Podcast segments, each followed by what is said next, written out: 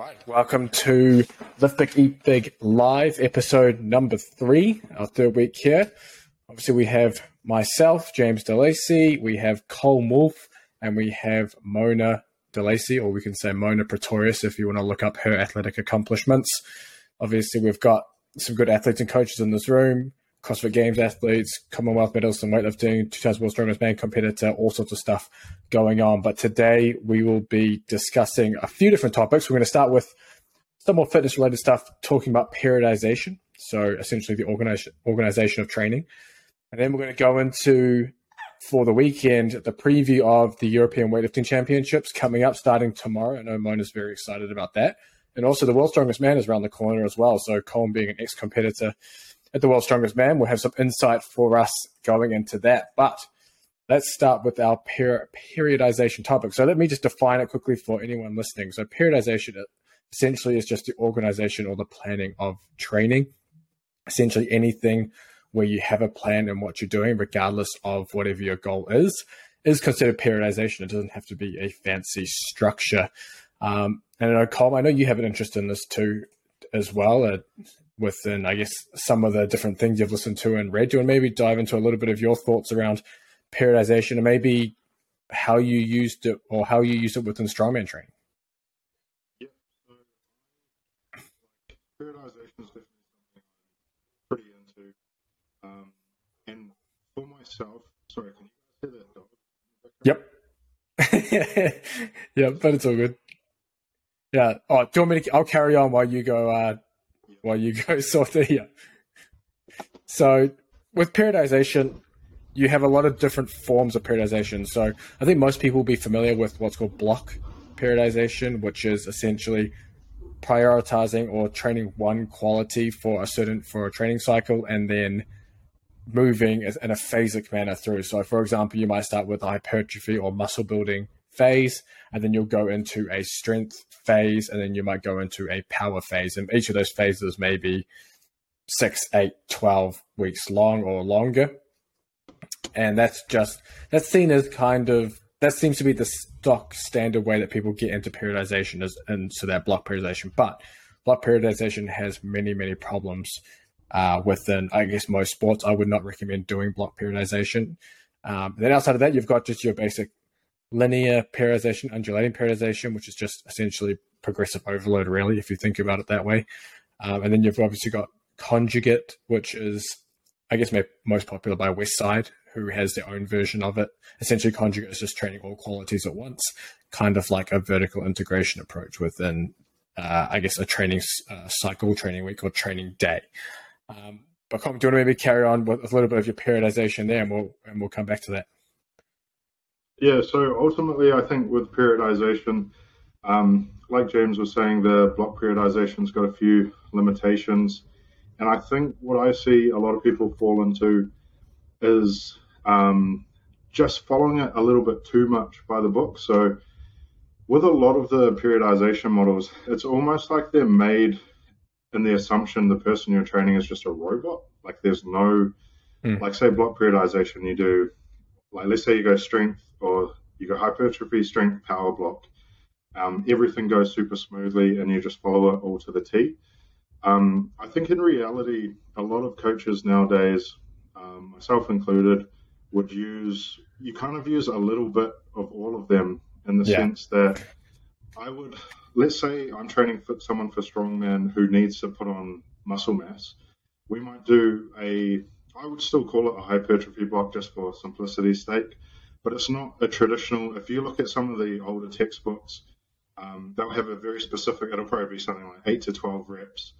Um, you'll do it for four to six weeks, and it's just a certain style of exercise. You probably, depending on the sport, like a lot of the times they don't really take into account the sport. So if you follow that specifically in the context of strongman, and basically just do bodybuilding training, right? When you go back to doing your strongman training, because you haven't done any strongman stuff for four to six weeks, you do there's a detraining effect on those things that you haven't trained. So I think the reality nowadays is you need to um, just make sure you're prioritizing what is important for the sport. So, for example, in strongman, even though it's technically a hypertrophy block, we're not Um, I would still have people do carries. I would still have people do overhead lifts, but they are going to be light enough that it's not going to um, take away from the hypertrophy training. And if you add it up in terms of volume, the majority of the volume would still be towards hypertrophy training, but we're doing enough to maintain those other qualities. Um, that's ultimately how I like to view things. But if, yeah. like it gets very like mixed up. There's so many factors. Um, so like if again with strongman using that as an example because there is so many different things that you want to take into account you could even like um, you could depending on what kind of lens you're looking at it through you could label it more of a conjugate periodization model because you're training multiple qualities at once.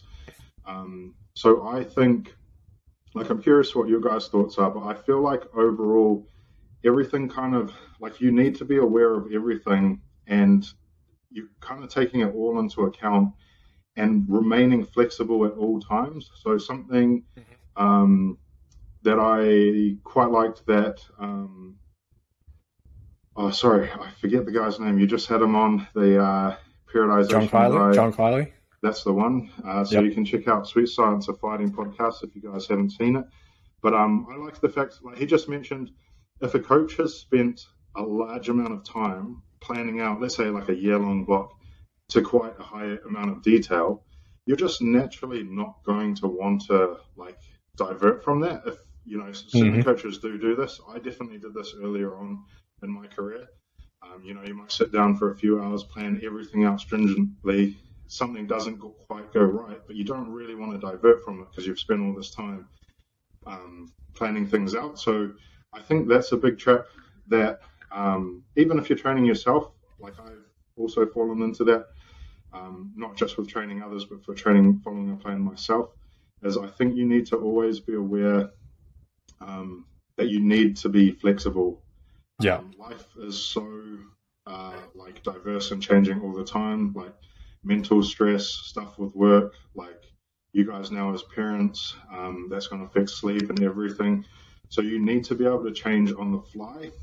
And um, I even think that even with like I think tracking data is fantastic. I like to do it. But you know, if you look at things like heart rate variability and everything, um, I still think that's all. Like, if you look at the whole like training plan as a whole, just be aware everything's good data, but you still need to be as a coach. You still need to actually coach on the day, if that makes sense. So you shouldn't just um, stick to the actual plan if what you're seeing in front of you is telling you something different. Hopefully yeah. Yeah. Before I go down the rabbit hole, I know I know Mona, you've around the flexibility side, you've had to be very flexible. You're you're currently coaching a a national junior national champion in, in weightlifting, Ju- junior, right? Uh, I yeah. hope I haven't got that wrong. You can correct me. Yeah, yep. and so you've kind of state coaching a junior national. yep. So a champion little weightlifter. Yeah. Um, yeah. But he's got a, a lot else going on, so you've had to be flexible too. Do you want to maybe dive into what you've had to do there to keep him in peak shape? Yes, definitely. And also, I just wanted to also say I 100% agree what Colm was saying about the flexibility of things um, because there's so many things that play a role. And you were spot on when you said, you know, like life happens, stress happens, you know, um, people might have, you know, relationship problems or things like that. And they'll come into the gym and they just won't be performing. Um, and those are things that as a coach, you need to look at if, you know, you want your athlete to perform at the end of the day. Otherwise, like you said, they're not robots. Um, and ultimately they will get injured. Now, when it comes to uh, periodization, now, um, my way of uh, how I used to be able to do it um, is also again different to it's no there's no cookie cutter way of doing periodization even for weightlifting.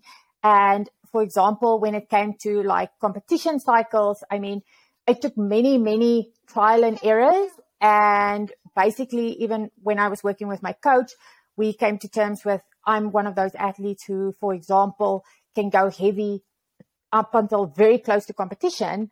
Um, and that was when I would peak. If I go, if I went into a deload phase too quickly um, or too far away from the competition, ultimately, when it came competition day, I would feel flat. Um, I would just not feel myself. So I was just one of those athletes who could go pretty heavy um, up until close to competition. But like James mentioned, now um, I'm training one of the athletes who will now be um, competing at nationals in um, mid June, beginning of July, and how I've worked his training has also changed over the years because he's come from many different sports as well. So even though he's been doing weightlifting for quite some time now with me, um, we've had to adjust quite a bit because you know sometimes he will do track and field he would play basketball and basketball was actually one of his main sports that he was doing as well. Um, so when we started off with weightlifting um, weightlifting used to basically be almost even though he still wanted to do really well in weightlifting he ultimately did it to better his basketball but now he is basically all in just weightlifting. Um, and every now and again, he'll play some basketball and things like that. And again, those are things that we need to look at when planning his training program. And also, what I wanted to add was that's why it's so important also when you work with a coach to tell your coach exactly. You don't have to go into all detail, but to have that good communication with your coach when it comes to things that's maybe going on in your life, maybe sports that you're doing, if you are maybe battling with niggles or injuries, because those are also things at the end of the day that will affect the training program and ultimately um, leading up to if you want to peak for a competition or something like that. And I'm a big believer in if an athlete is sick or they've got a niggle and you do take a little step back, it doesn't mean that they're not going to reach their goals at the end of the day. Um, like what you're saying now, Colm, it, even with linear progression and stuff like that, taking a little step step back, sometimes listening to the body and actually just honing in on that can actually end up making them perform even better at the end of the day because sometimes those are just the little signs that the athletes are giving um, or their bodies are giving that you as the coach must look at um, to help them succeed at the end of the day. Now, when it comes to, for example, Eli's programming um, with regards now, especially up to nationals. Now, up until nationals now, um, I mean, there's diff- many different cycles that you can look at. Like I know you guys mentioned like the hypertrophy and the strength and the power.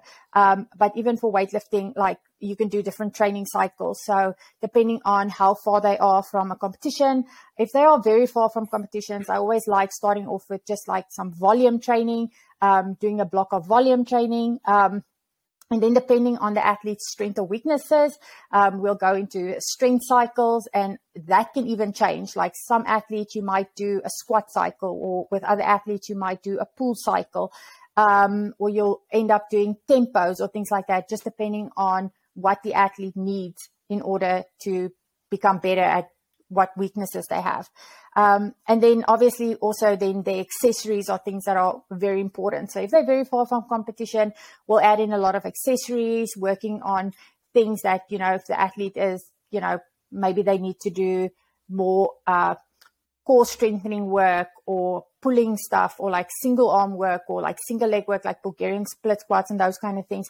So when it comes to close to competition, those are often the first things that we end up cutting out of the program, and maybe we will just do uh, a very light percentage of it, um, just to make sure that when it comes to the classical lift, those are the things that we ultimately want them to lift the best at.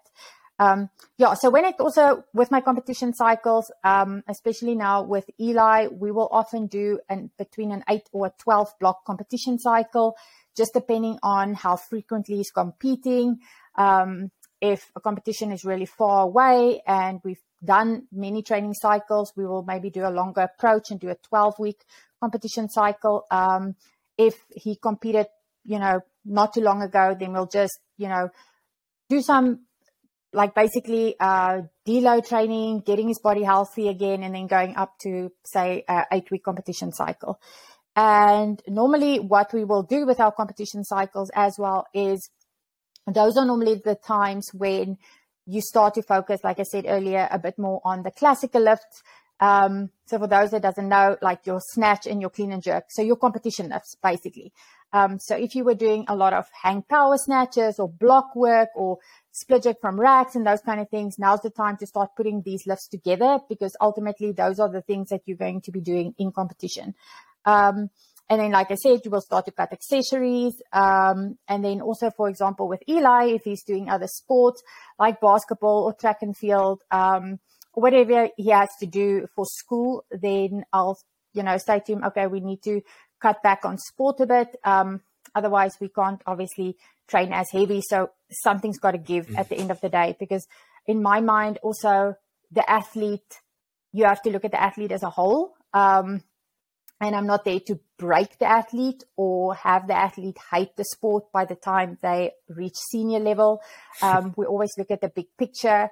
And, you know, I always say, let's play the long game. Um, and yeah, and then also other things that I end up doing when it comes to like my training blocks is we would end up doing a lot heavier lift. We'll cut back a lot on volume. We'll cut back a lot on sets leading up to competitions. Um, and like I said, sometimes depending on the day that they will compete, we will have like a Friday heavy day or a Saturday heavy day, um, just to basically get them ready for comp mode. Often those won't even be maxes, um, but just so they can start to feel a bit heavier load. But again, I don't want to push my athlete to be broken. Um, so we won't do it too often. And if they start to um, recover slower, then we'll start to cut back on those kind of things building up to the competition. And then ultimately also what we do is like, for example, when it's competition week, um, we'll end up like the week before competition, we will do like their, their start lift. So whatever they are going to start in the snatch or in the clean and jerk. Um, and then we'll just end up going lighter and lighter a few days before competition, we'll just work on basically speed and technique. That's the time where you want to especially motivate the athlete. You want to make sure that, you know, you not, don't just look at the training side of things, but also the mindset stuff. Um, so really make sure that the athlete is going into the competition confident. Um, and again, that's why I always say, there has to be that good communication between the athlete and the coach so that they go into competition. You know, the coach knows what he expects of the athlete. The athlete knows what he's, uh, what's expected of him on competition day. And ultimately, that's how I've always worked with most of my athletes. And that's also how I've seen the best results. Yeah, that, that was, that was a long in-depth answer, but it was, that was good. And that's hopefully valuable for a lot of weightlifters and other strength sport um, athletes out there. But I think Mona nailed it when she mentioned as well about uh, being flexible and attacking weaknesses. periodization was originally created within the Soviet Union, and it was.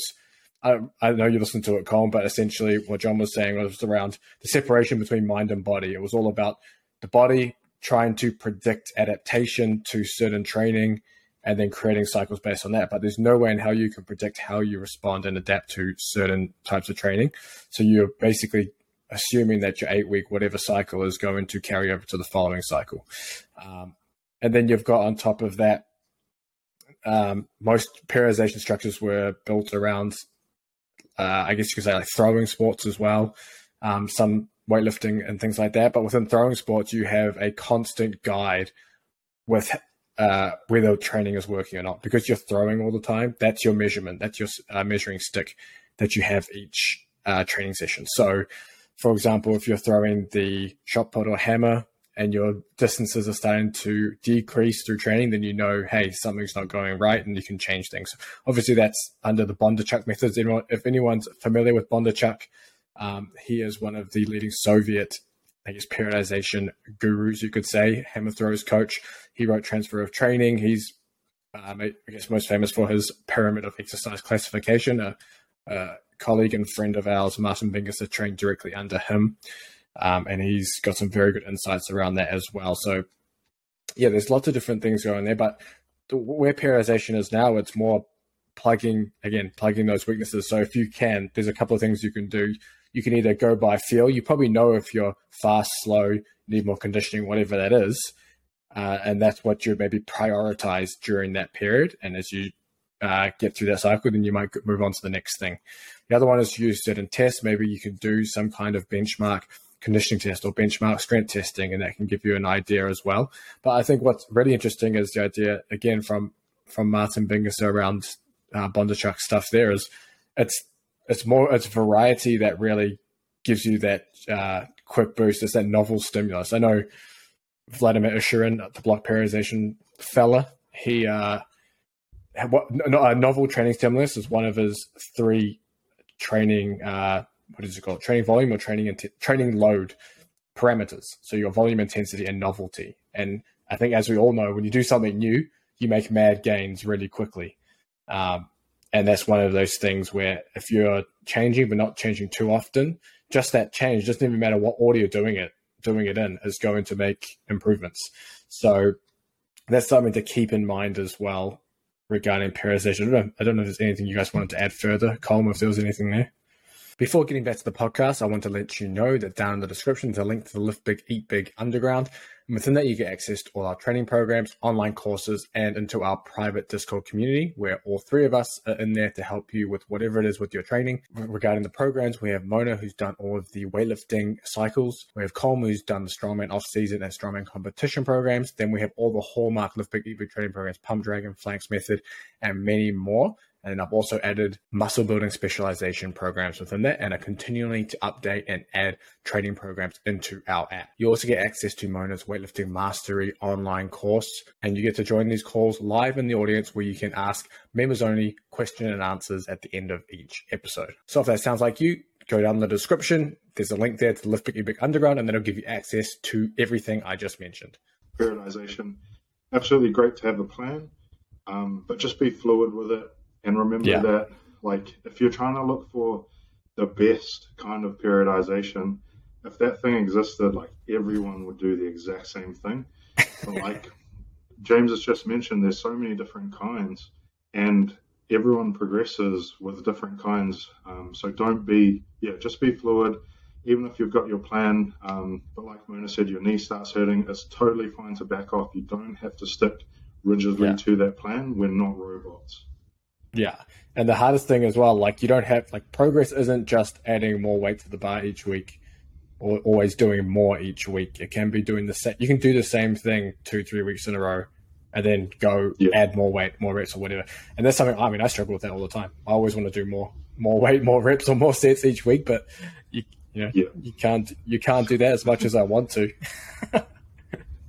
I wish I could. Especially especially be... now when you're over the age of thirty. Age age is just a number. you know that. Yeah. but yeah, yeah so what we'll do is we'll... everything. Oh yeah. No, no I was going to say everything, every, everything does, um, you know, start hurting at some point if you've done sport for a really long time.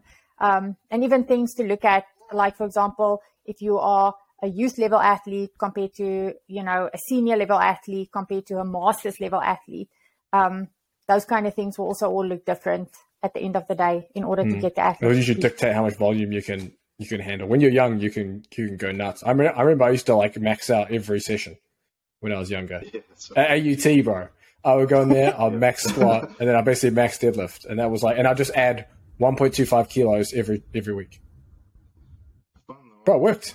It worked initially, obviously. I was going to say, and but then, yeah. did you end up breaking some world records there with that 1.25 that you added? I ended up what I, I, think I got to like a 145 kg squat and like a 180 deadlift at 74 kilos or something like that, which isn't half bad for someone who's just yeah, maxing out with them. But I mean, it's not it's not all I did. I did other things. I go do my progress as well and all the other stuff too. But yeah, that was what I that's what I used to do there. I'd go there and I'd just max out. That was that was the heavy lifting. Can I ask James, when yep. you've been working as an SNC coach, yeah, have you ever had it where you've got like a plan and then the head coach just wants you to do something else? For example, no, yep. just smash the boys. Yep all the time. Yep, you've had that all the time. all the time, man. He, uh, it depends. Uh, you can get some good head coaches that like you actually plan things with, and then things that you go to plan. But like, yeah, outside of that, um, yeah, I mean, it's more so what the head coach does that ruins your plan more than what they want. So they're like, you'll have a session planned. Maybe it's like, okay, today's going to be a lighter day of training on the field, and then the head coach just like goes nuts, and then when the guys come to the gym, then you're going to I'll, I'll remove things from the program based on the training Yeah. that day or yesterday. Another easy telltale sign is um, is when you turn up to training and everyone's really quiet. so we've had that a few times, and then we basically change training on the spot, like on the So spot. that's another, basically another variable that's kept you being flexible. Eh? yeah, Just and usually, dealing and usually to be on the spot. Like I'll have like a whole session planned, and then on the spot, just like change. And I, Yeah. but like as you do it long enough, you like you have things up your sleeve. You know that you can do during different times. So, like if that's happening, then we'll be like, okay, we'll start. We're just gonna play games, and we'll just play like small sided games and stuff like that, and Yeah. get the energy back. And then within the gym, it'll just be okay. I'm removing these things from the program. We're just doing this. We're doing less of this, and things like that. But Yeah. I don't think the whole like paras like the idea of periodization within that. I don't think is that important. Like, Yeah. well, at least within team sports because it's not a strength sport. So as long as you're getting in the gym and being consistent, you're not injured, you're going to be fine. You could literally, I, honestly, I believe you could do the same thing every week and just be Yeah. like same weights, everything. I've seen it. I've seen it in the, Yeah. in the NRL. Guys like, um, you remember Michael Luck back in the day? The tackling machine Oh, I know the name. in the Warriors. I don't. He would make like 60 Oh, tackles yeah. a game. Like in, insane. And then he'll just come and he'll just like half squat 60 kilos in the gym each week. Yeah. But like, I, I don't even know if he could do much more. Like, it's, um, that just doesn't translate. It doesn't really matter. And it's just Yeah. one of those, it's just one of those things where, gu- where if guys are stupidly strong within their sport, the gym is just there just to, uh, to bring some kind of adaptation, but not to so much like improve performance. You don't have to push them uh, like crazy within that. But we actually had a question here from, think your client called them no handstand. He's saying that's basically step loading, right? But I'm not sure what you are referring to, no handstand. So maybe you can clarify within the comments there on YouTube what you're referring to. But if there's nothing else, maybe we can move on to some previews. Um, Mona, I think you've got little Mia there. I don't know if she's being a little worm and anything there. Otherwise, we can start with the strongman stuff, depending. How, how how's Mia there? Okay, I think we can do it. Like we've got Okay. like a few seconds. Oh, Okay, let, let's dive into the European Championships. Let's, starting tomorrow. Well, Yes. when you, everyone listens to this, starting today. Um, yes, that's you want to true. dive in? Um, and it Mhm. will be from, oh, it's going from the 15th. So it's going from Saturday up until I think next Until Sunday. the following think- Sunday. Yeah, so I think it's running for eight days. So it's going to be eight days of jam packed, seeing some of the strongest Yeah. athletes Well, in the world. You, you say jam packs, but maybe we can we can allegedly talk about potential corruption. We're only having one session in a day for a lot of days, just to keep people in the hotel for longer for more cash. Or at least that's no. that, that, that's that's my theory. Hopefully, I don't get sued or something, but that's my theory. It's alleged. I didn't say yeah, I won't, I won't add to that, but um, yeah, that is. That's I, just I my was, theory. I was. Yeah, there, there's a lot of days. It's got like I think there's a one day or two days that might have one competition day, and then the rest has two, which is quite weird because you know weightlifting doesn't run all day. Normally, it's like maximum three hours, if that, um, like per category. So you could have definitely have fit in like a bit more categories in a day. Um, but yeah, I'm not quite Maybe sure. the officials wanted some sightseeing time. Uh, yeah, I'm not sure the reasoning behind why it's eight days long. Um, but also one thing I did want to add is like if there's any weightlifters listening or you know people who are interested in the sport of weightlifting. Um, so if if you ask, you know, where can they find the live stream? I think the only stream is on Weightlifting House, and unfortunately, you have to pay for it. Um, that's the only downfall. Um, that's been happening like the last i think it's the last couple of years they've been not live streaming this stuff and making it free anymore. So you have to actually pay to watch all of the events which is quite sad because i mean you do want weightlifting to grow at the end of the day. Um, i understand from weightlifting houses side of things um, but i know there's a lot of people who want to watch their family members lift and stuff you know but yeah they have to pay to watch them lift. Um, and I think, like I said, the only stream comes from Weightlifting House. And yeah, I mean, there's going to be some amazing athletes. Um, you know, uh, also the, the categories to like look out for are the ones that will also be in Paris 2024. So they again have changed the weight categories. Um, so for example, where the 64 class would have been one of my favorites to watch, um, it is now the 71 kg class. So the girls who were in the 64 had to either, if you want to qualify for Olympics, had to either move down to the 59s um, or move up to the 71s, which is quite a massive wow. jump either way.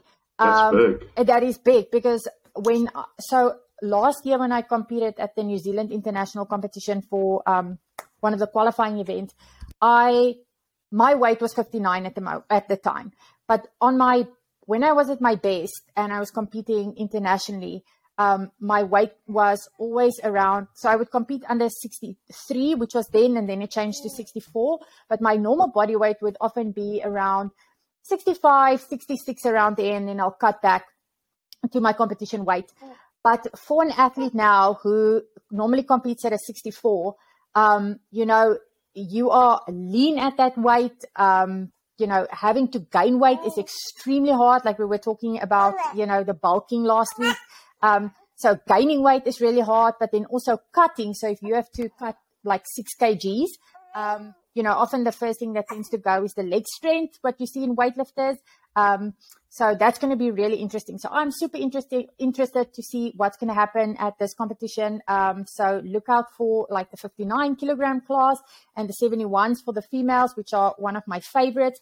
Um, and also, I know, like for example, Romania is oh. competing. Um, so like Toma Loredana, um, who's the current uh, Olympic record holder as oh world world record yes, holder. World record holder.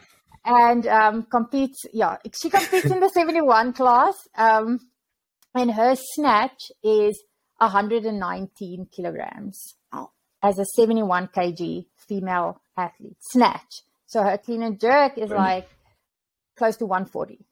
Um, and then for the men, um, I know Colm, we've spoken about him quite a bit, Lasha. So Lasha will be competing. And Lasha also has his competitor. I think he's from Armenia, if I'm not mistaken. So he's going to be going head to head against Lasha. So that's going to be super interesting to see. Um, you know, Lasha, I think they might be on the very last day. So they will probably be lo- uh, next Sunday. Um, so yeah, watch out for those categories. I know, I think in the men's 81s, um, the Bulgarian athlete um, that I was talking about, the, the young athlete who I can't remember if he either broke a world record or he won world ah, champs. Oh, yeah. Uh, yeah. Was he like 17 so, or something? Yeah, he's he's super young. He yeah, I think he's like 17 or 18, but he's going to be competing as well. I think they said at the world he ended up bombing. Um, so I'm looking out to see, yeah, I'm, we're going to see some very close head to head competitions, and it's going to be super imp- interesting. Any of your other um, British and Belgium and all those all those friends competing in yes, this uh, yes. So, event? So even um, Emily Campbell, um, she's in the the super heavies for the women. Um, so she's one to look out for. Uh, Sarah Davies. Um, I'm not sure if she's, I think she's going to lift in the 71s as well. Then Maud, Maud is the Canadian who's the Olympic champion. Um, she she's gone down to the 59 kilogram class. Um, and then like, but she's Zoe competing in Europeans. Be... Who? Maud. Maud. Yeah. Yes. No, are they? No. No, they no. did Pan American. yeah, yeah, yeah. I'm sorry, sorry. Okay. Thank you for reminding me that okay. Canada is not part of Europe. Skip that one. Yeah, skip that one. Okay, so yeah, that was a blonde moment. But um, so yeah, someone like Zoe Smith will be competing, and I know Zoe had you know some troubles at her last competition. She was just uh, battling some you know mental health. So I'm very interested to see what she's going to be lifting. I think mm. she's gonna she's either going to be in the 59s or in the 64s, which will be very interesting. Um, and then men, I know in the Inside the Games, I read, um, for example, Bodie Champ will be lifting. I'm not sure which category he's going to be lifting in. So looking out to see a big total from him. Um, I know at the last competition that he competed in, um, or is he lifting? No, I, I might be mistaken, but I'm pretty sure I saw on the Inside the Game uh, they spoke about Bodychamp and they spoke about him just weighing in at the last competition and not actually lifting. So, yeah. But we'll, we'll why just- would um why would any athletes lift in say the 64s or non-Olympic weight classes? Why they all just gravitate to the Olympic weight classes? Not if you just want a medal. So if you just want to go Yeah, okay. and get a medal or points for your team to, you know, win best team at the end of the day, then they will go and lift um, in the non-Olympic weight classes. And then also, if you think about it, if as the country, um, if you don't want, you can't have, for example, four athletes from one country lifting. Um, I think they, I, there's a limit of two per country. So you have to spread them out. And like I said, also, if you put them in a category that you know this athlete will potentially not qualify for Olympics, but they will get a medal for their country, then you will obviously put them um, in that category. And they changed Olympic qualification, right? So can you can you compete in non-Olympic weight classes and take those points like you could last time? That's a very good question. I know there was some controversy, and I'm thinking that you, for the competitions that you need to qualify in, I think that you have to compete. And I think that was one of the things that a lot of athletes, Yeah. that's why they actually ended up for these competitions that are Olympic qualifiers, they've already either dieted down to their weight class or they've gained the weight um, to compete at, you know, the next weight class. Yeah, because if well, for anyone listening, Mona got done dirty by those previous previous Olympic qualification rules. She would have qualified for the Olympics, but you could literally compete in a weight class below or above, or any weaker weight class, or whatever it is, and then take your points from those weight class, directly transfer them to your weight class. Like Yeah, crazy. whichever weight class or you could just in. like, or you just weigh in on that weight class. You don't even lift on that weight class, and you can take all your points to that weight class. Like Yeah. that, like how I don't even know how you even come up with that rule. Yeah. So what you could never lift in the actual weight class that you Yep. So last cycle, you could be you could be say a 59, and you do all your competition at 59. Then you go to a competition, you just weigh in at 64, and you take all those points from 59 to 64, Yeah, or the 55s. Yeah. And also uh, or, the way they did 55, it, they, whichever they- way you do it. yeah. So before they had um, a thing called the Sinclair system. So you would get points via the Sinclair system. And then what they ended up doing for the last Olympic qualifiers, they had a new system called the Robi system. Um, and that also only lasted now for the four years or five years. One cycle, right? Yeah, one cycle. now they've changed it again because one of the things that I also brought up in one of the meetings was, um, you know, people saw loopholes and they went for it. And yes, all, you know, good and well, they got their athletes in, they competed. There were athletes in there that wouldn't even come anywhere in their own continent, things like that. But they ended up qualifying because you know, um, yeah, because of seeing the loopholes. So, for example, like James was saying, you know, like you could be a 59 kilogram lifter and then just go cut back to the 55, lift bare minimum. Maybe you could win that category, get your points, and obviously you'll get a lot more points than what you would have gotten in the 59s and take those points um, over to your whichever weight class you you want to compete in. Yeah, but the worst part yeah, wasn't, it- wasn't even really, it wasn't even really, loo- it was loopholes, but it was the fact that even partway through, halfway through like the first quarter, when it started, not even the IWF officials knew the rules. No Yes. one knew what the rules were, and everyone was asking everyone, "Can you do this? Can you do that?" And no one knew, and they was already Yeah. collecting points. Like, why wouldn't you? Why wouldn't you sort this out before you released the Olympic qualification system? Ah. It's crazy. Yeah. And that and that's why we are now in a position where there's 50% less athletes that can qualify for this Olympics than all the other previous Olympics. Mm. So 50% less So for it's even 2024. Um, so it's going to be even harder for athletes to qualify. And then also 2028, that's still something to be discussed. They don't know yet if weightlifting will be in or not. Um, so I guess Man, weightlifting needs to, like I said, they need to clean up the act, and hopefully, with you know what they are doing now, um, weightlifting will end up staying in the Olympics because you would want that for all future and young athletes. Yeah. yeah, for sure. Do you Yeah. think, just a, a little bit different topic, with raw powerlifting really trying to push, like the IPF are really trying to push to get in the Olympics. Do you think that's realistic that they could ever get in, just from your guys' perspective, or nah?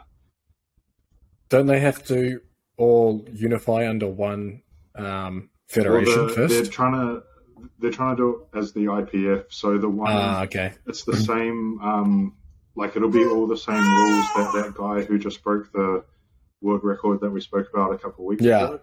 So they've got the they've got standardized rules for that division, Mm, but they've brought in a lot of things um, in the hopes of getting recognized. So like you're not allowed to be seen sniffing ammonia.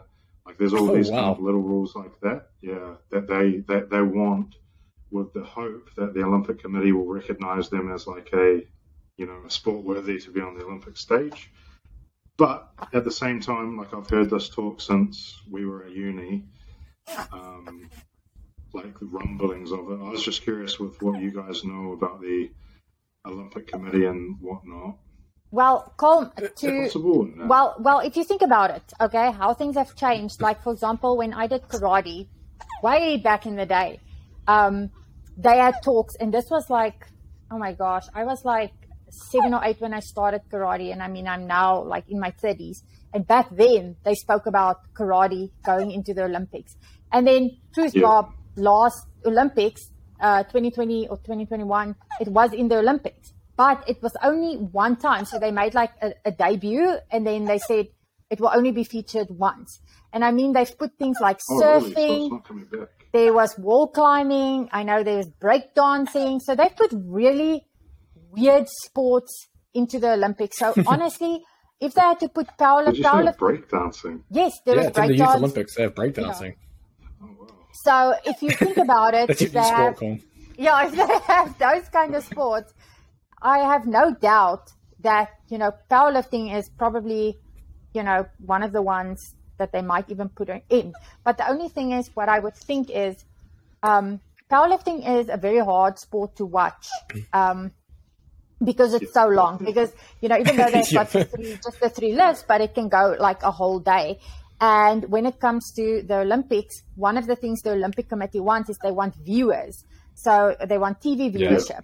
So, for example, if it's going to be a whole day, how much TV viewership would they get? So I'm sure that is one of the main things that they'll look at.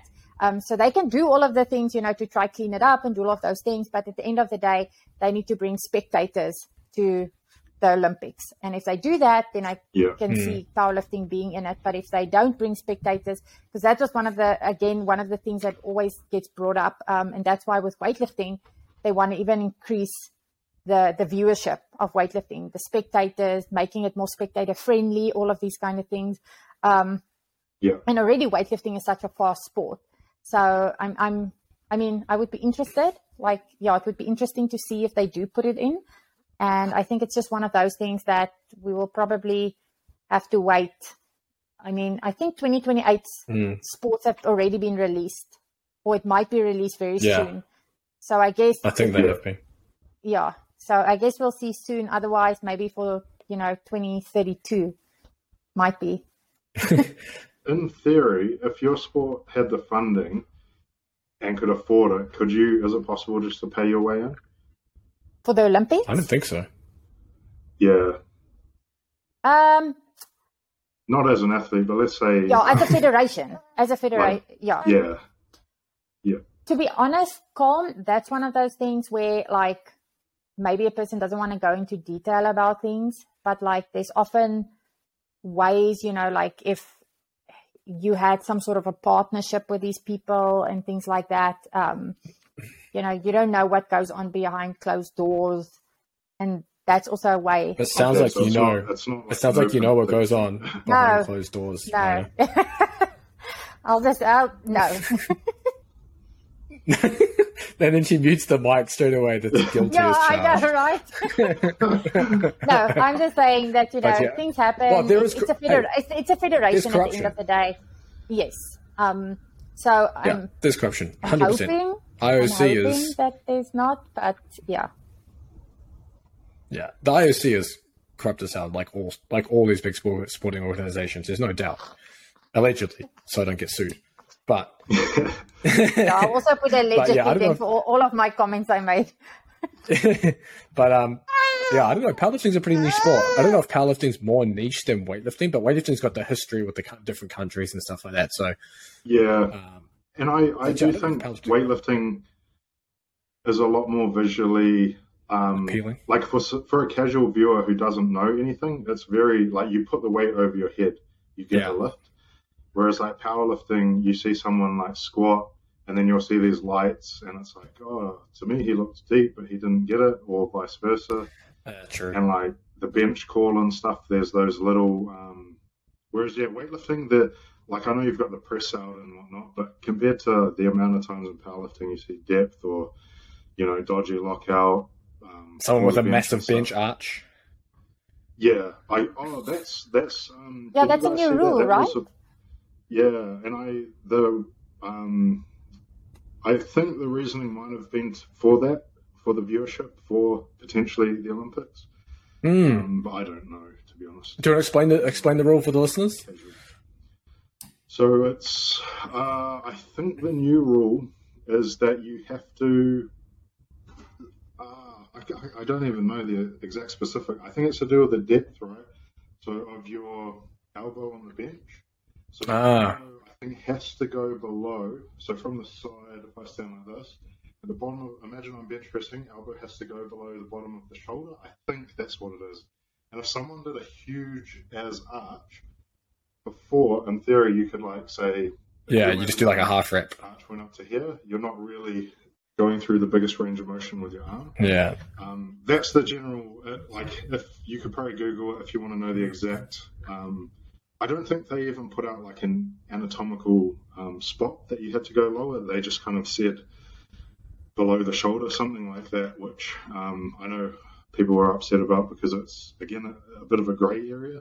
Yeah. And um, as an athlete, you definitely don't want grey areas. Eh? When you're talking judges, it just yeah. feels horrible um, for the athletes. Yeah, it's it's an interesting one if it gets in. Um, but yeah, I think visually weightlifting is just a lot clearer, and there's no squat rack. Like that's another thing. Squats in the way of certain viewers and whatnot. Weightlifting, it just it looks cool. I think yeah, again, I think it depends. Also, like you said, I think it really just depends on the spectators at the end of the day. Because even if you look at, so for example, we come from strength backgrounds, but if we had to look at marathon athletes, you know, may it be long distance running or long distance swimming or something like that. Um, for me, that's not a very exciting sport to watch. So I will skip through it. Um, but then again, if I had to see probably powerlifting, because I know there's some really strong people there, I would want to watch it. Um, I might not want to sit the whole day and watch it, but I know how James likes to put golf on the whole day maybe some people will put the powerlifting on and just you know have the TV on at the back and but I mean that again for me that would be more exciting than those other types of sports. Yeah. Where again, but most most people I, can relate to them to the marathon because if you think about yeah, everyone, it, the weekend warriors the, that sign up to yeah, them. How many people can actually watch that and understand it? Um, and I guess they just have a better like amount of viewers than maybe what powerlifting would have. And I think even weightlifting at this stage, yeah. to be honest. I do think a lot of I get frustrated. Like I'm very much if I'm into something, I'm like a what's the word a rabid fan. Uh, like I'm really into it, and I get frustrated because I feel like a lot of the things I'm into always cater or always go after the casual viewer which I think is what the Olympics want as well, right? They just want the mm. they want everyone at home, just the casuals, to tune in. What are some examples UFC of? does it. Okay, yeah. Um, yeah. Strongman does it, which I'll talk about next with World's Strongest Man. Um, but yeah, there's like I feel like a lot of the times they go after the casual viewer instead. Um, which I should I just talk about World's Strongest Man? Yeah, go. Go. So, World's Strongest Man is coming up next week. Uh, it starts on the 19th. Wait, they still don't live stream it, right? They don't live stream it. So that's what I was going to say. It is Dude, a perfect example of them going after the casual viewer. So, World's Strongest Man, like, there was a list. It's broadcast in so many different countries, right? And it is in the UK over Christmas time. and it's it's very much targeted at the casual viewer. So for me, right, I, I love strongman. I like seeing the technique and everything. If I watch it, I can't watch it here on TV. I'll have to find a YouTube link. Hopefully, someone uploads it. um, they will show highlights, right? So let's say, so these are the events this year for the qualifiers: loading race, deadlift. I assume it's uh, it's deadlift machine, um, which is what it says on the site. It'll be deadlift for reps kind of like a Smith machine type thing. Um, log lift ladder, Conan's wheel, kettlebell toss, and stone off. So those are the qualifiers, which will be over two days. So six events over two days. But so I want to see, right? So log lift ladder, let's use that as an example. Um, it'll be five different logs at varying weights, and two guys will run at the same time. This is how it normally is. I'm not actually sure how it'll be this year. Mm. But normally, two guys will go in two different lanes and they'll lift progressively heavier logs. So I personally want to see every single athlete do it, and I want to see the full body shot so I can see their technique and see everything that's yeah. going on. And then this is a professional like thing for TV. They'll zoom up on the guy's face, so you see him, like, you see the struggle. And I'm like, dude, what is this? I haven't seen any, like, I haven't seen anything of what I actually want to see as a fan that's actually into strongman. Yeah. But I absolutely understand for someone flicking the channels, they suddenly see Tom Stoltman like with his head going red, grinding up. that's probably going to keep them, you know, locked yeah. in. And so that's kind of what I mean. And like the UFC does this sort of thing as well with ignoring rankings and you know putting on certain fights yeah. that they know will sell. Um, so I yeah, as I feel like kind of what um, with the powerlifting thing, as they try to. So there was another rule with um, Blaine Sumner he used to put chalk on his face like this. Yeah. Um, and he like used to get really hyped up. You had the ammonia in both nostrils and sniff it. Um, although that's not technical, I find it entertaining, right? It's part of his mental preparation and psych up to go lift. They brought in a rule he's not allowed to do that because what? they feel like that will, um, yeah, for whatever reason, their particular view of the casual viewer is it'll put them off. Um, which, yeah, yeah, it's frustrating as a fan that's into it, but it is what it is. Um, but yeah, so we got World's Strongest Man will not be live streamed. Always comes up. The reason they don't live stream it is because they sell it as a TV package. They make millions of dollars or whatever selling it as a TV package to all these different countries. So I think it. I'm not sure if it varies year to year, but let's say they make maybe eight episodes out of it. They'll sell that eight episodes as a TV package to all these different networks. Um, personally, so the argument I've heard against this is CrossFit. CrossFit does a live stream for the CrossFit Games, but they also put a TV package together. Why doesn't World Strongest Man do this? I'm not sure. Um, Same with the Rogue Invitational. Uh, did, they, they, did that as well? Did they? Well, they live stream everything. I don't think they sell it to TV, but yeah, they live stream all their strongman events. Yeah, we watched them. Yeah, yeah they they yeah, live so streamed it. Yeah that's that's another example. So I think World's Strongest Man. Um, I feel like it's just run by uh, you know a little bit more old school people. I don't know. That, that's just speculation. Um, another aspect, just building on what I was talking about. So um, just to quickly go over it, those are the six events I listed earlier. We're back to 30 athletes this year, which is fantastic. Um, and then that will go down to 10 athletes for the finals, which is another eight events. I won't bother listing them all out. Um, but that starts next week on Wednesday. So next time when we speak, um, it will have already started. And nice. Um, shout out to Matthew Ragg. We've got New Zealand's strongest man is competing this year, and it'll be his first year over there. I think he's actually got a great shot at making the finals, so hopefully he can make that work. Um, but about the casual viewer, right? So this how strongman works, it's how you do overall. So you could do really well in one event. If you come last in the others, you're going to drop a lot of points. So you want to, like, you're better off to say come second in every event. Um, so the better you do overall, the better you're going to score, right? Now, this is what came in the last time I was at World Strongest Man, 2017, they brought this rule in. So there's six events in the qualifiers, right? Now, the final event is called Last Man Standing Stones. And so, up until this point, there's uh, six competitors in the group, and you've got so the first five events you've got a certain amount of points, and then it goes into last man standing stones, and basically the points only um, have the order. And how it would work, let's say you and I are going James. Yeah. Um, if you've got more points than me, it's one on one, me versus you. Because you've got more points, you get to, oh, I have to start. So I load the stone over the bar to you, and then you load it back to me. Whoever can't Uh-huh. continue. Yeah. This is like physical So 100. we've Seen that. What's that? Yeah, It's yeah, like physical it is, yeah. 100. yeah, uh, they did a, a similar thing, but uh, it's obviously like those ones took like some of them hours.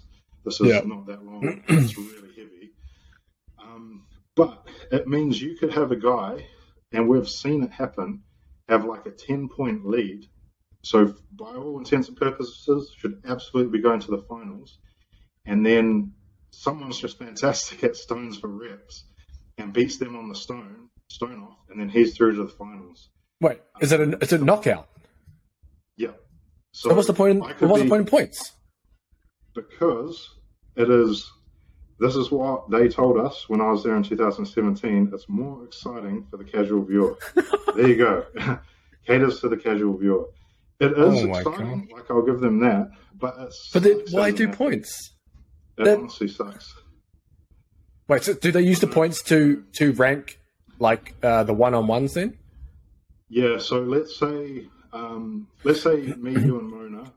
Mona was had more points. I had the least, and you had the middle. Me and you would Yeah. start off. I have to go first, so it means I have to do one more rep than you would Yeah. before, um, like before failure. But if Yep. I'm really good at stones for reps, it doesn't matter. I could like do another rep. Yeah. And then let's say I fail, right? Let's say I loaded over seven, you do it over seven, um, but I started one, so I can't get it over for the eighth. Yeah. I'm out. Immediately, Mona comes in, and then you and Mona keep going. So you've already done seven. So I'm at a disadvantage. Yep. So the it, it does give you points, give you an advantage like that, and Oh, then come okay. later in the order. Except it doesn't. Like again, this. Let's say I'm just insane at stone for reps, and you guys are average. In theory, like if Tom Stoltman was in last place in stone for reps, in theory he could probably just beat you know. Uh, You just go for it. and so the reason this was brought in right is because how it was just being points overall, you would get to the sixth event, the final event for the like TV show before the finals, and say Brian Shaw's ahead ten points, You he doesn't even do the stones. He just Yeah. doesn't. He might load the first one.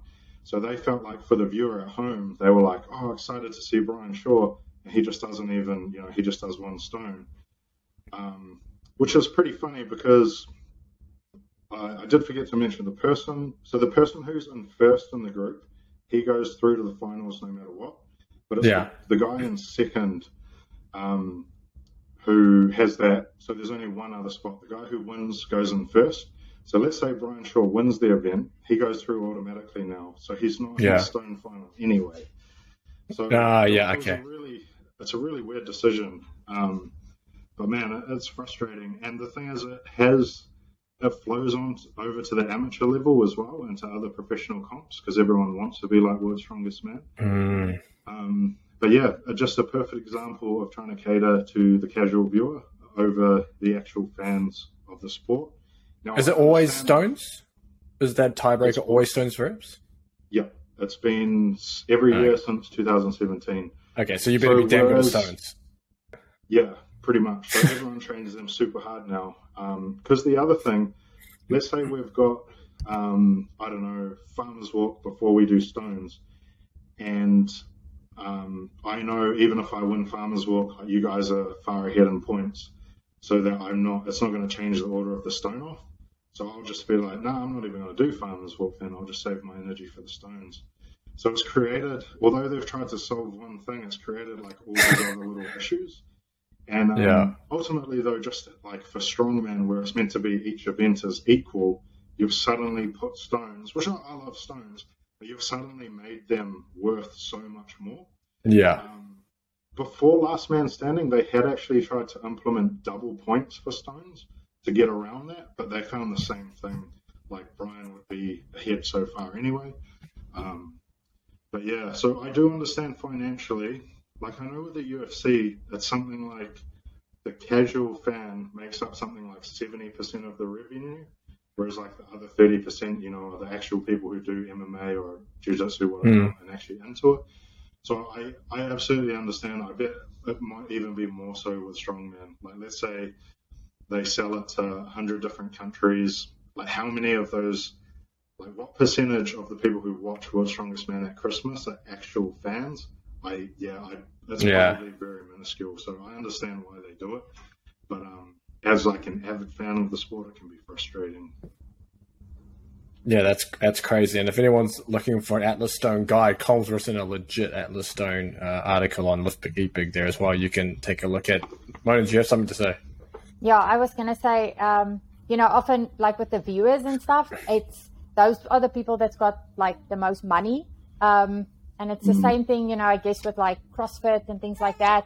You know, CrossFit has like really pushed weightlifting's numbers up, you know, over the last how many years. And the thing is, like now people are starting to charge for weightlifting classes a lot more um, because they know a lot of CrossFit athletes are coming over to learn the sport. So weightlifting coaches now actually get compensated a lot more, which is really good because these are really experts in the field.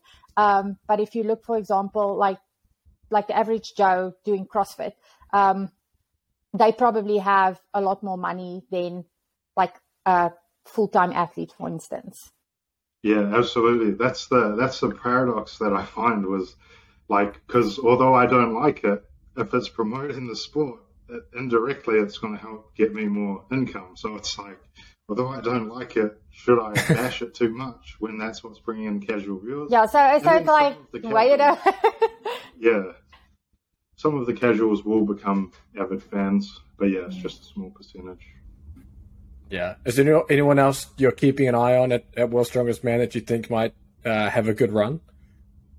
Um, so the New Zealand guy Mathew Ragg, I do think is pretty underrated in terms of how good he is.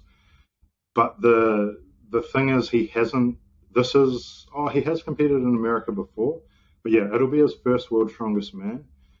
Um, so I think that's going to be uh, a bit of a hard one, but I do think he's going to be like he's got the potential to do some pretty big upsets, and it's really good events for him. And the um, in the qualifiers. That's actually something I forgot to mention. A, a, big change that they've made, which I am all for, is now. So there's um, there's normally five five different groups of athletes consisting of six athletes each. So 30 total athletes. They all do the qualifiers, and then that gets down to 10. How it's always been, um, and like how it was when I did it, each qualifying group does different events. Like there's normally two mm. different sets of events, which I, again, as an athlete, it's so frustrating that I could have, um, like, let's say I had deadlift and you had squat, yeah. and then we both made it into the finals. Not that I made the finals, but it's suddenly like we've done different. Like, how can you decide who's the yeah. strongest when we've done different events?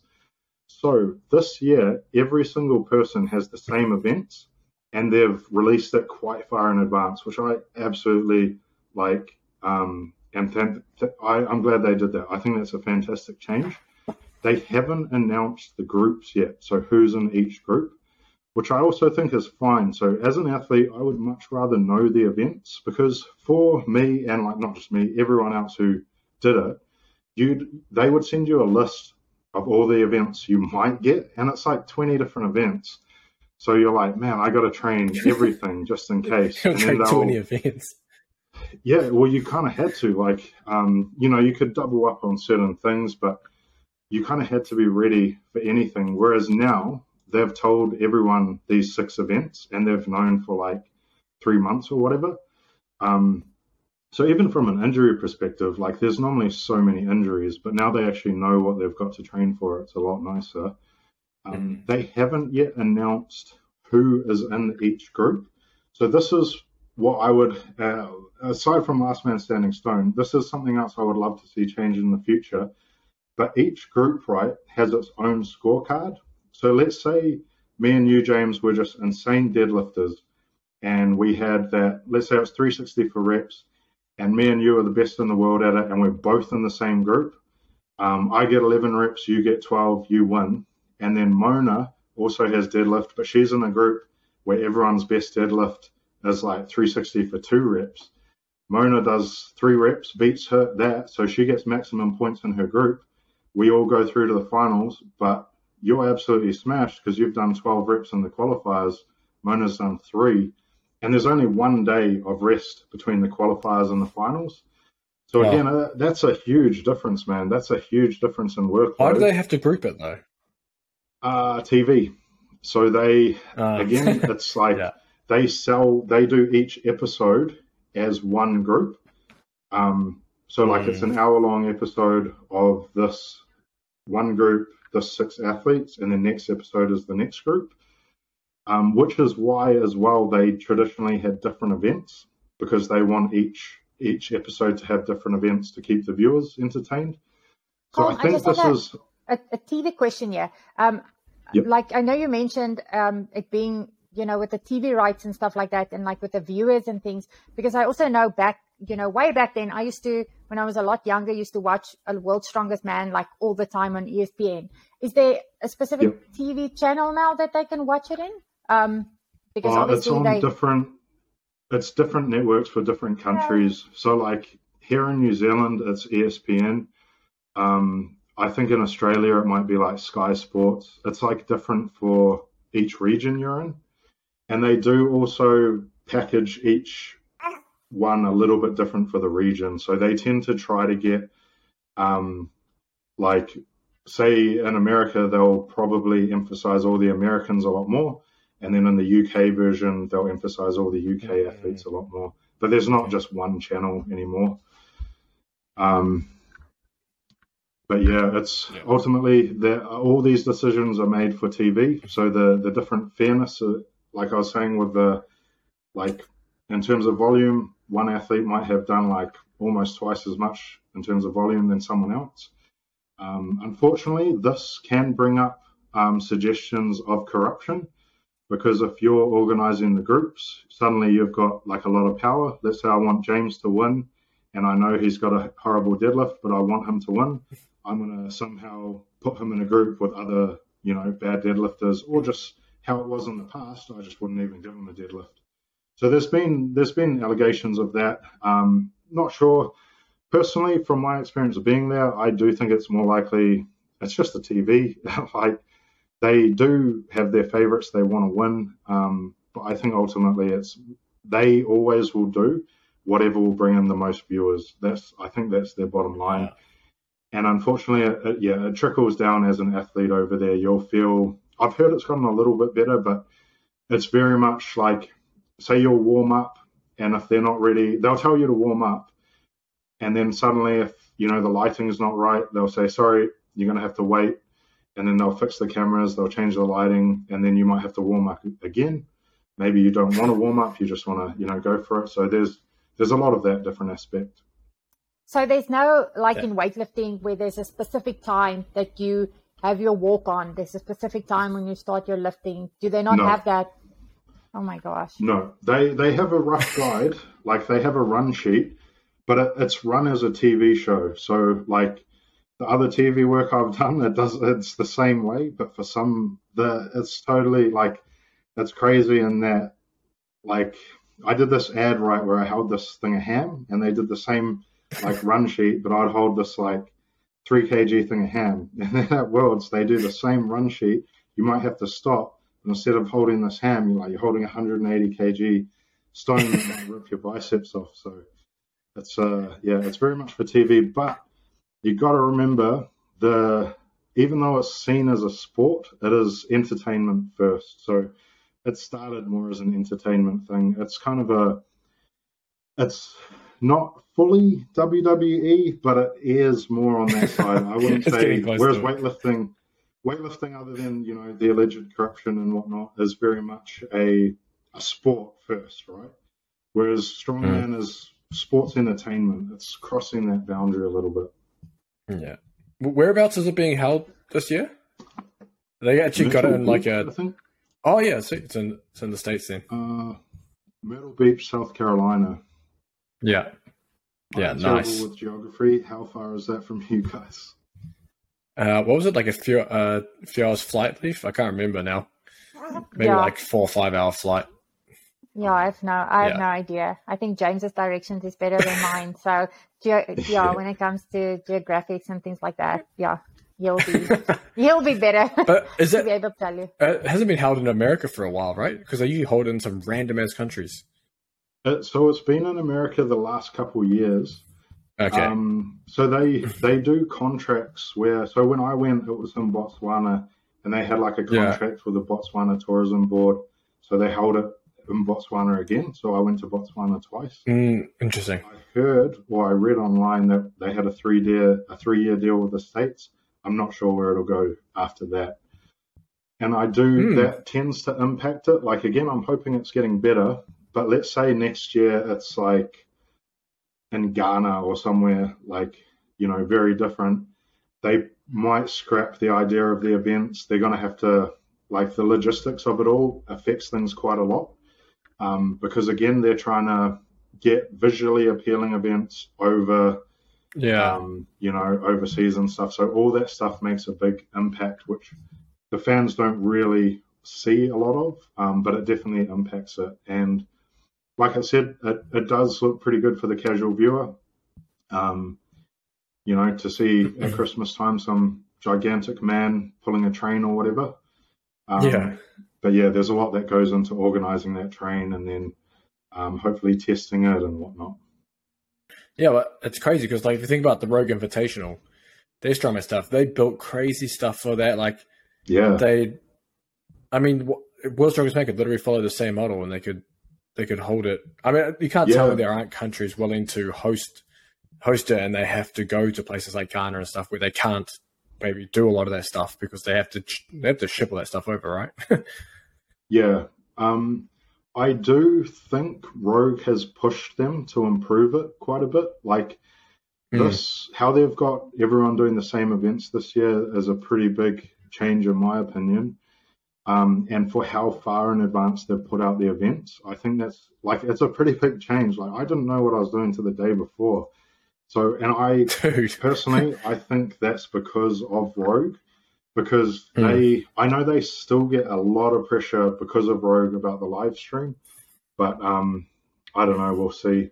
And I've heard so when I was there, like it was Botswana, so the locals I don't think were into strongman at all, but they're now they're trying to like they're putting different packages together for the spectators, which in the past they honestly didn't care about spectators at all. They would um, let's say there were 20 people watching because there wouldn't be normally that many. They'll get them, they'll shift them all to be behind the camera, and they that's kind of it. They don't really care. Like they, as long as it looks good on TV, that's that's the number one. Um, but remembering it is World's Strongest Man is a TV show, so it, it Mm. does make sense. Yeah. No, that's crazy. And that's probably a good place to end this podcast. But before we go, Colm has a new program within the Lift Big Eat Big Underground. You can go in there and you can use that. It's a six week farmer's handle program. So it's basically a farmer's walk specialization for your upper back and traps. Six weeks. All you need is a pair of farmer's handles and plates, and you can go to town and get massive and strong. So that's in there. It was just published today. Also, if you join the Lift Big Eat Big Underground, you have access to every other program. So you have all of Mona's weightlifting cycles, Colm Strongman cycles. You have all of the hallmark Lift Big programs in there, like Pump Dragon, Phalanx Method, the Mule, Bare Bones. All of those are in there as well within the Lift Big Eat Big training app. And there's more being added each month. Plus, you get access to Mona's online course, her weightlifting mastery, and you can actually join us live on this show in the audience to ask us members only Q and A uh, after each live show when it's not on the live stream anymore. So, and plus you your d- private Discord community as well. So there's lots there. It's only um, thirty-seven dollars a month currently, so you get access to everything for that much. So it's a bargain. But we will end this podcast or show here. And we will see you next week. We're trying to find the day that suits, that's going to be the same every week and the time that's same every week. So we'll get there. But in the meantime, if you listen to this on the podcast or on the YouTube, please like, subscribe, share it, comment, anything you can do to help with the engagement to get this to grow. But we will see you next week.